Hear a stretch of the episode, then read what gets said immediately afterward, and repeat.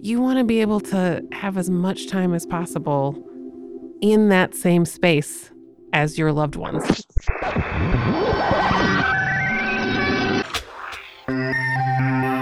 Hello there, and welcome to episode 8 of Connecting ALS. As always, I'm your host, Mike Stevenson, from the Minnesota, North Dakota, South Dakota chapter of the ALS Association.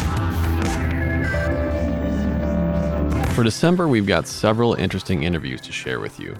But before we jump in, we want to call attention to a loss that the ALS community, and really the world, suffered this week when Pete Frates died at the age of 34. Pete altered the landscape of ALS so greatly we felt it was important to take a few minutes to discuss his impact. So here's a brief discussion we recorded with our chapter's executive director, Jennifer Jelly, about Pete's legacy. Many of you likely heard the news of Pete Frates passing this week. His name will forever be associated with the Ice Bucket Challenge, and as one of its founders, rightfully so. But Pete's legacy, if you can imagine, is even bigger than that. I'm here with Jennifer Jelly, Executive Director of the Minnesota, North Dakota, South Dakota chapter of the ALS Association, to talk a little bit about Mr. Frates and what uh, he has meant to the ALS community. Thanks for joining me, Jen. I'm sorry that it's under these circumstances. Yeah, me too.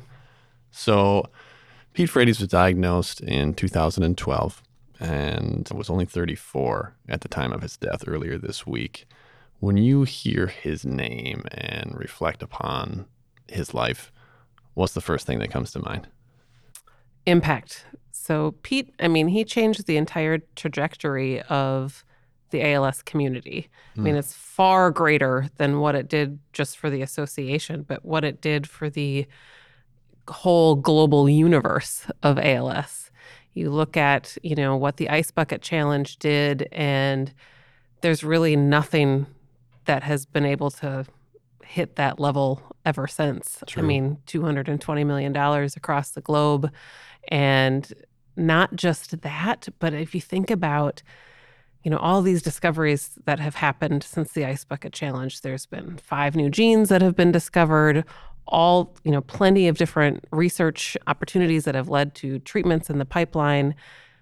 These all trace back to Pete and Pat Quinn and Anthony Senerchia when they really kicked off the Ice Bucket Challenge. I mean, it was those three, and Pete being a very recognizable face in that effort that changed the whole the whole game.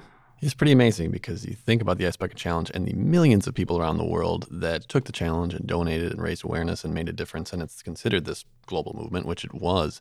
But it, as you said, it's not that far fetched to say that so much of the results, the research progress, the funding that's been dedicated to services for those living with ALS, even the steps that we've taken legislatively, all that can can point back to Pete and Anthony and Pat. Absolutely.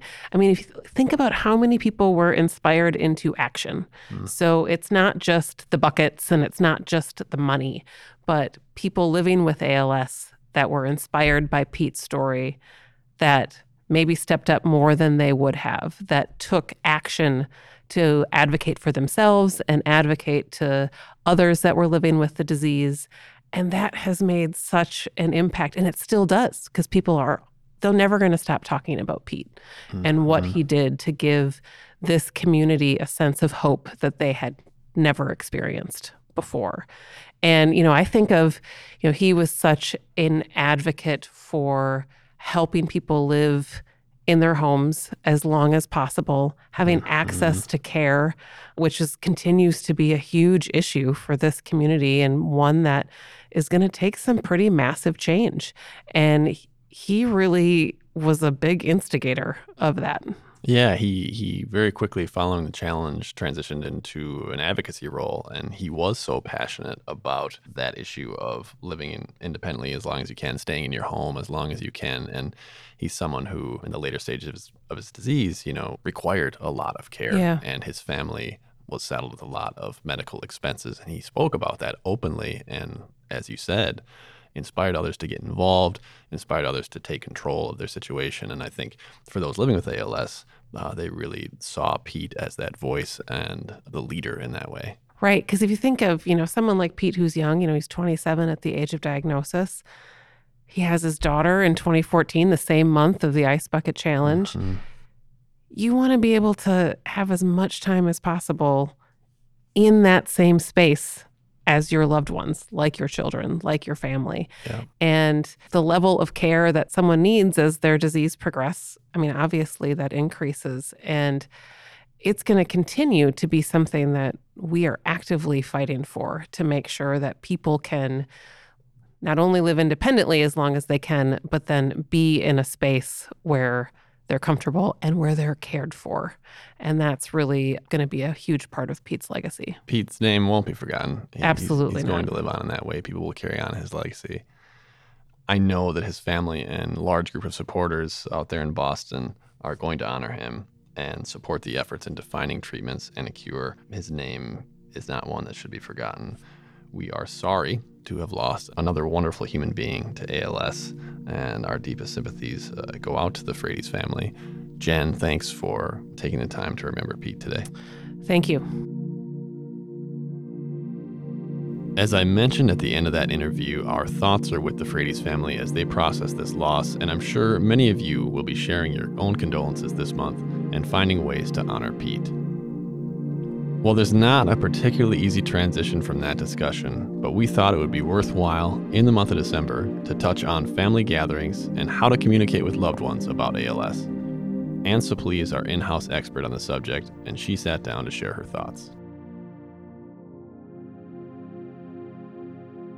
We're joined today by Anne Suplee of the ALS Association. Anne is part of our amazing care services team, and this is her second appearance on Connecting ALS. I think you were on our first episode. I was. Yeah. Uh, well, thanks for being back here. How you doing, Anne? I'm well, thanks. Good, good. So we're in the midst of the holiday season, end of year, and of course that often means gathering with family and friends and colleagues and neighbors, lots of kind of festive meetings this time of year.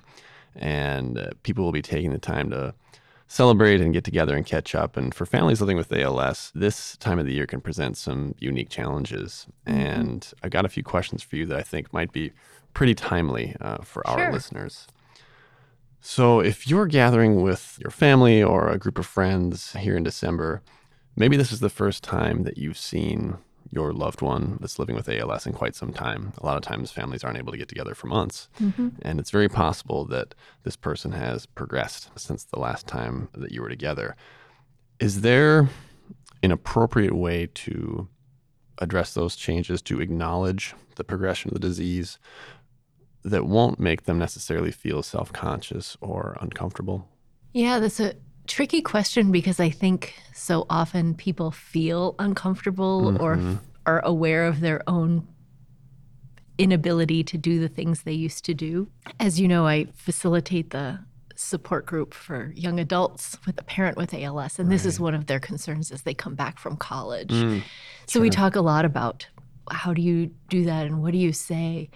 And I think if it feels important to you to acknowledge, I think it's important to say, wow, this feels different, or it seems like the ALS is progressing, you know, to sort of make it more about the ALS progressing rather than you can't do things. the loss of whatever Yeah. it is. Yeah. And I will say that my understanding is that that can open up all kinds of conversations too, Mm-hmm. where people can really talk honestly and openly about what's going on, and that that can be really freeing and engaging. Yeah. Yeah. And I think a lot of people struggle with me included, you know, just initiating those Mm-hmm. conversations can be tough. What's your what's your way in? And of course you want to kind of take the lead from the person living with and their family and just get a feel for what's right. But starting that conversation can be helpful.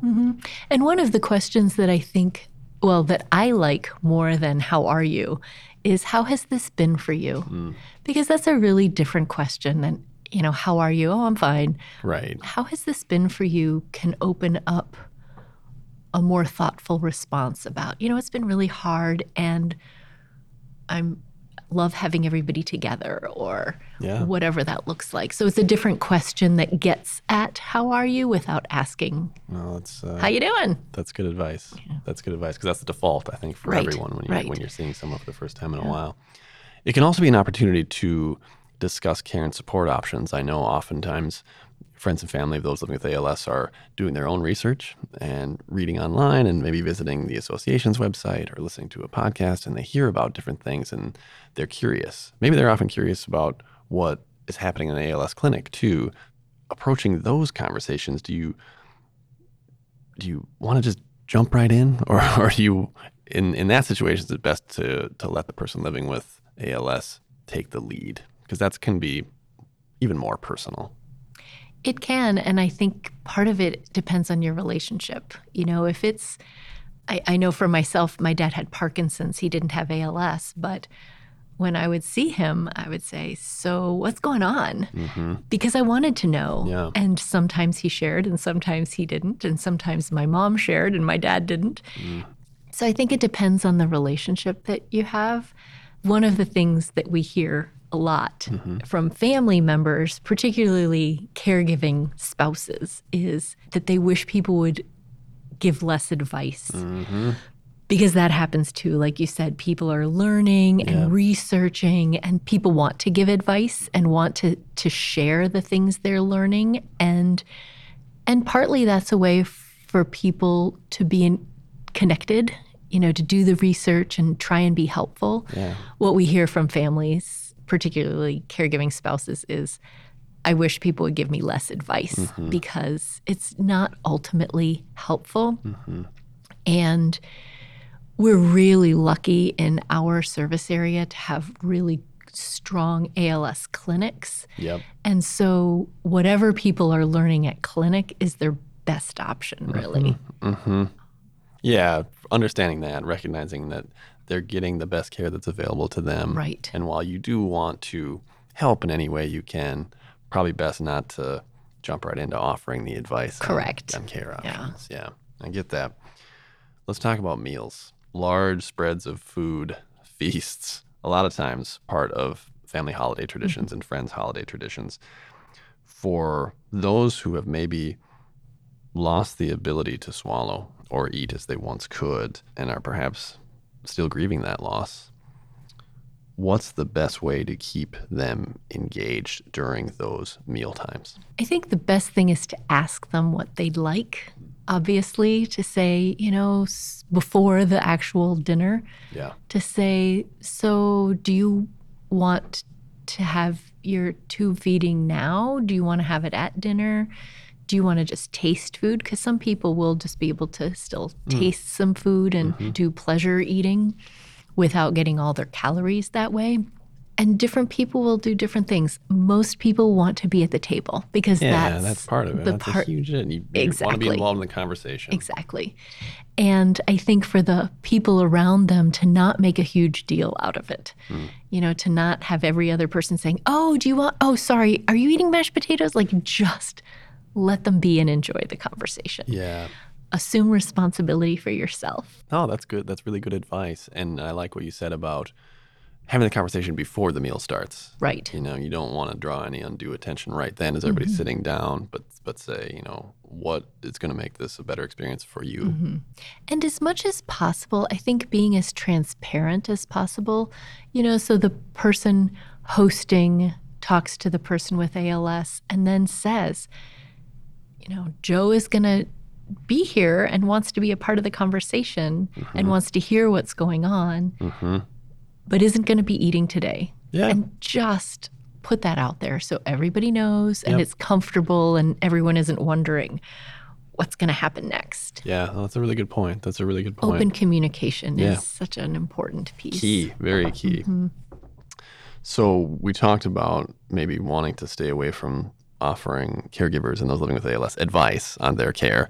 But if you're getting together and knowing that there may be additional stressors for the family over the holidays, whether it's preparing for an event or traveling somewhere or whatever it may be, what kind of help in particular should you think about offering or again do you do you wait to be asked i know there are different schools of thought mm-hmm. on this one yeah i would say if you are wanting to help the person with ALS, my first thing would be to encourage the person to take a breath and just think about why am I offering this? Is it because I really want to be helpful and supportive, or because I'm impatient and them tying their own shoes is taking too long and I just want to get out the door? Hmm.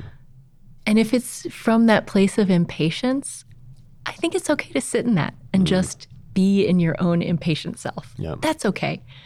If you really want to be helpful and assist the person, I- I really like the offer ask idea.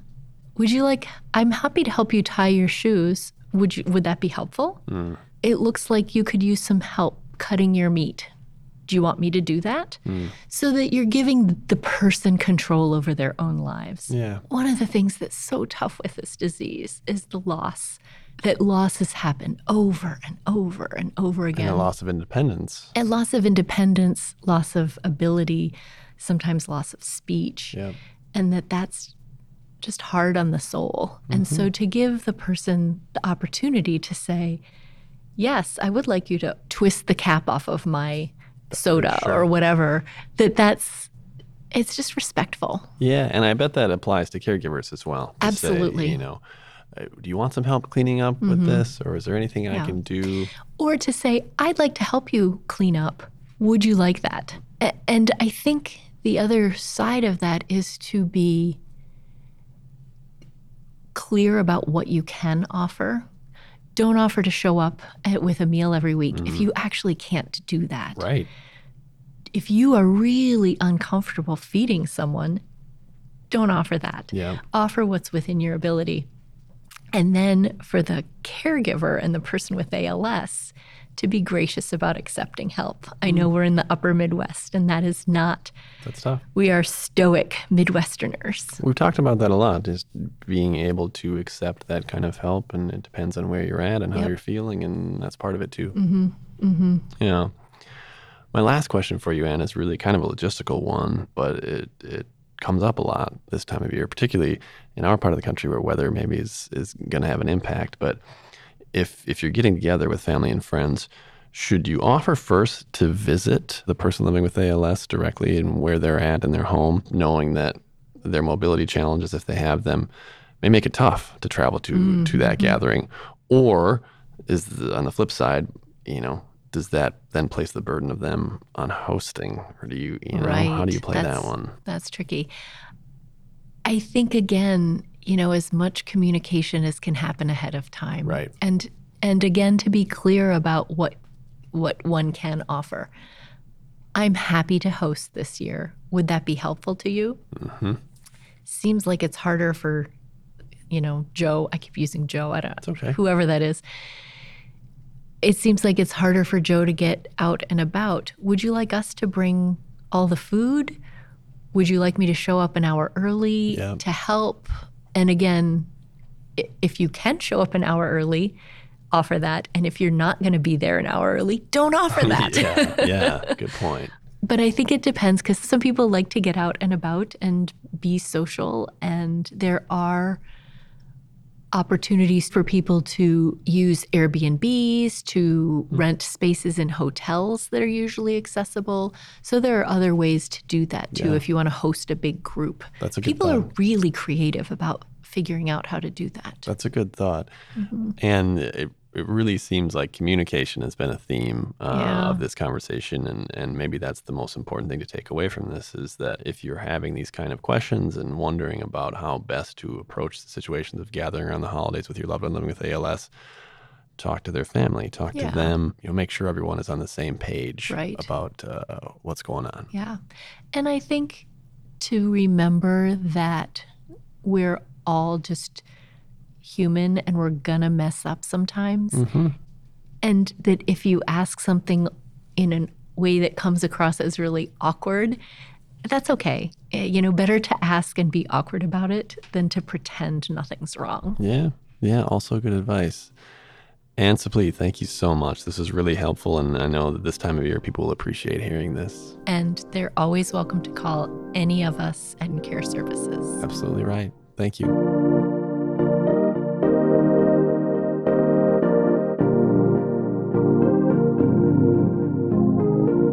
I know we covered some tricky topics in that interview, and as Anne alluded to, if you do have follow up questions about similar scenarios in your life, I encourage you to reach out to your local chapter of the ALS Association to get some valuable advice. And while we're on the subject of holidays and family traditions, producer Garrett Tiedemann spent some time with the Nepson family from Osseo, Minnesota. Jan was diagnosed with ALS in June of 2018, and she and her daughter in law, Dawn, talked about the importance of their family holiday gatherings and what it's been like to transition responsibilities as Janice needed more help. Take a listen.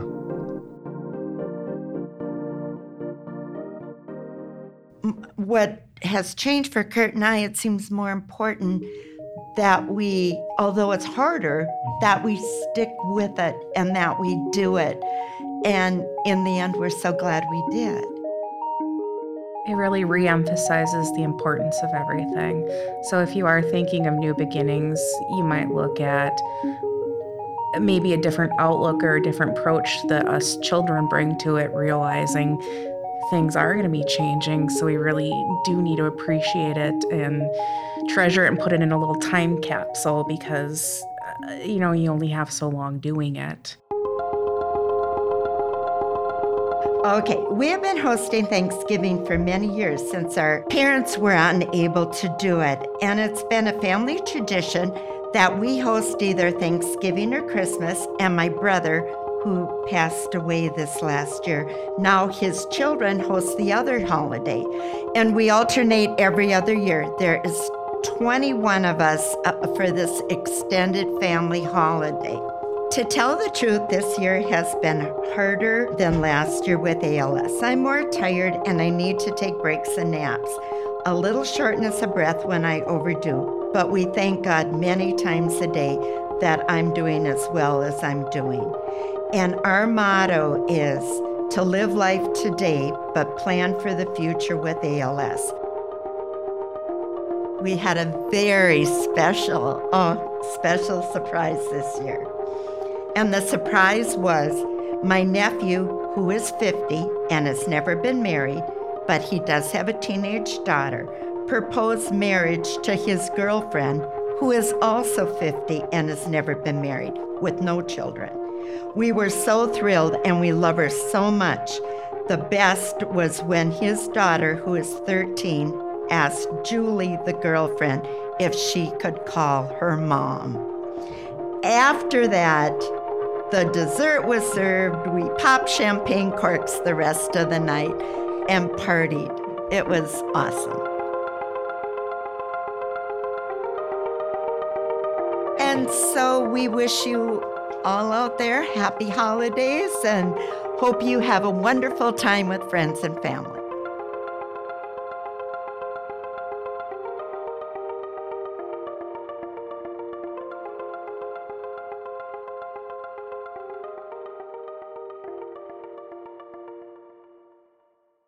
Yes, we did know. We knew.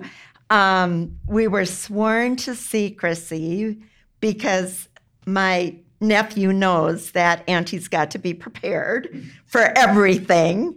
We, we get prepared even though there is nothing special going on. That's just kind of how we roll.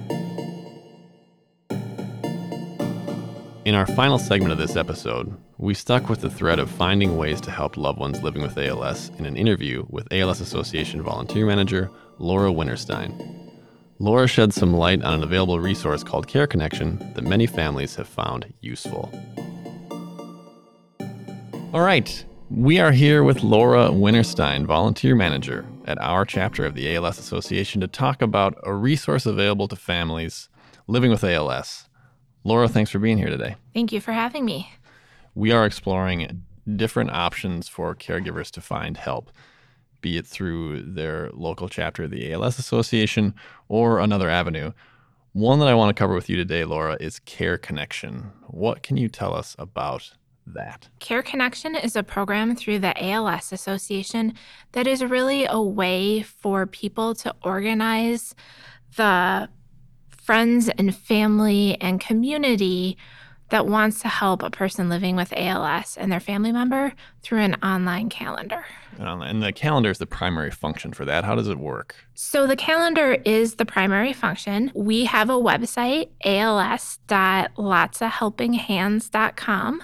Important to note, Lotsa is spelled L O T S A.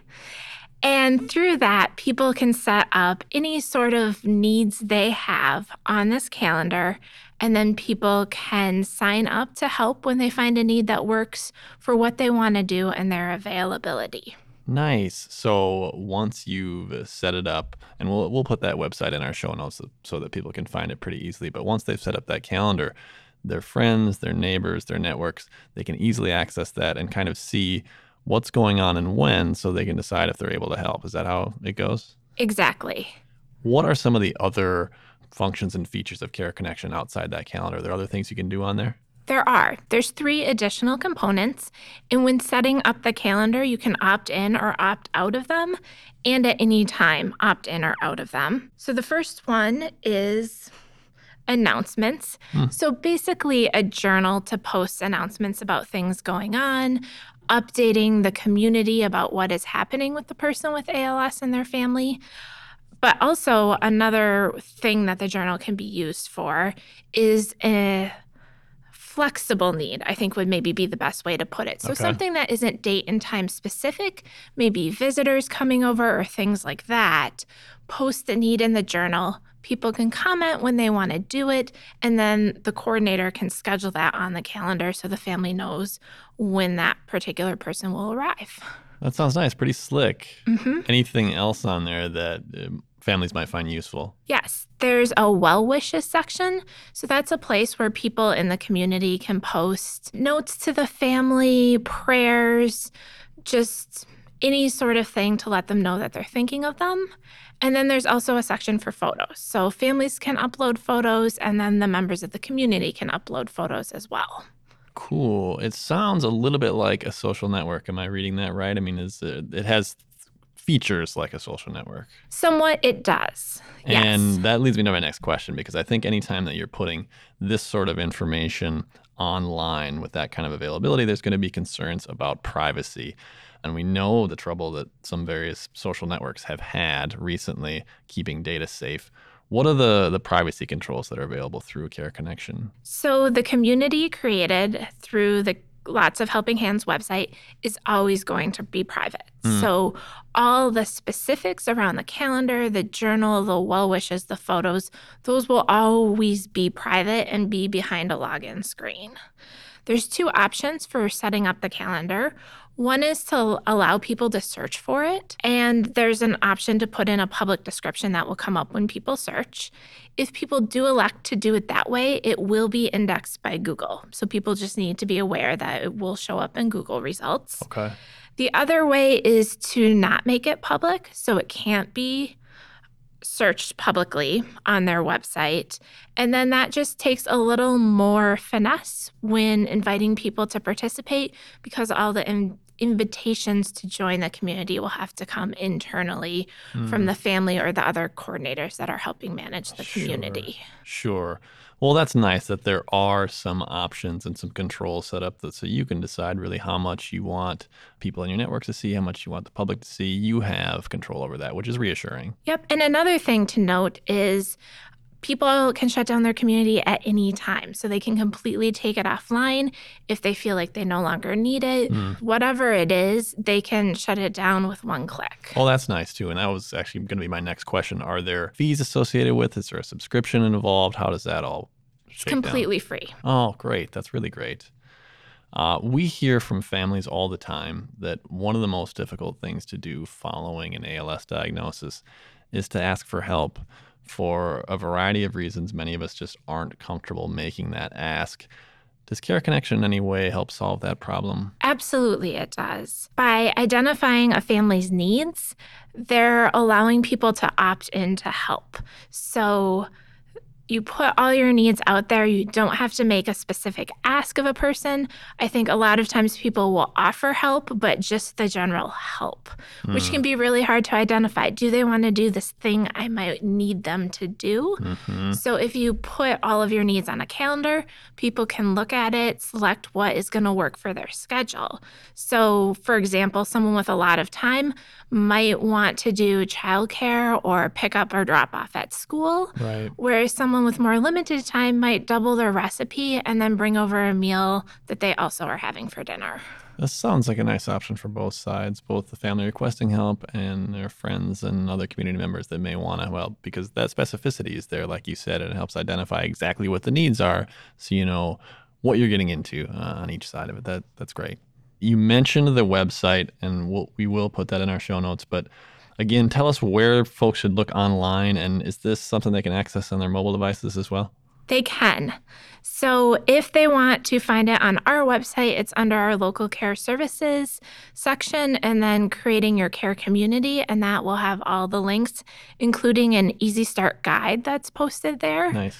You can use it online on a desktop. It's also mobile responsive for people who are using it on phones and tablets. Okay. And then there's also an app that people can download. Oh, there's an app too. Okay. Mm-hmm. So you can mm-hmm. do that, sign in there, and then it just pops up. Exactly. That's great. That's great. Ease of use. Very cool. So, say I want to get started, I'm ready to set up my Care Connection network, but I'm maybe uh, I'm a little bit hesitant or need help getting started. Who can I talk to about that? People can call me here at the office. I have my own Care Connection community, so I'm able to troubleshoot over the phone and help people get started with that setup. Nice. If someone feels like they need additional help or maybe in person help getting it set up, they can request a volunteer to help them out through the Family Assistance Program.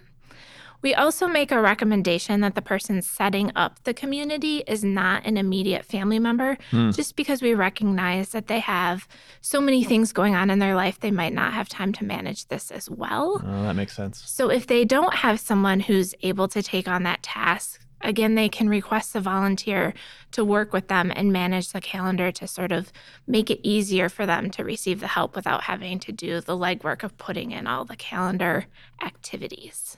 That's excellent. So if you are in Minnesota, North Dakota, or South Dakota, you can call us here at the ALS Association and talk to Laura. She will get you straightened out and, and down the path of Care Connection. And if you're outside our region, we encourage you to check with your local ALS chapter about this resource and how you can get started if it's something you're interested in. Laura, thank you so much for being willing to chat today about this valuable topic. We're looking forward to getting it into the Connecting ALS feed so our listeners can dive in. Thank you for having me. That will conclude episode 8 of Connecting ALS. Thanks to all of our guests this month and to you for giving us a listen. Please do check out connectingals.org and subscribe wherever you get your podcasts. Also, follow us on Facebook and Twitter so you can catch up on all the latest episodes and bonus content. Connecting ALS is produced by Garrett Tiedemann at the ALS Association's Minnesota, North Dakota, South Dakota chapter in St. Paul, Minnesota. We hope you all have a pleasant and peaceful end to your year, and we will connect with you again in 2020.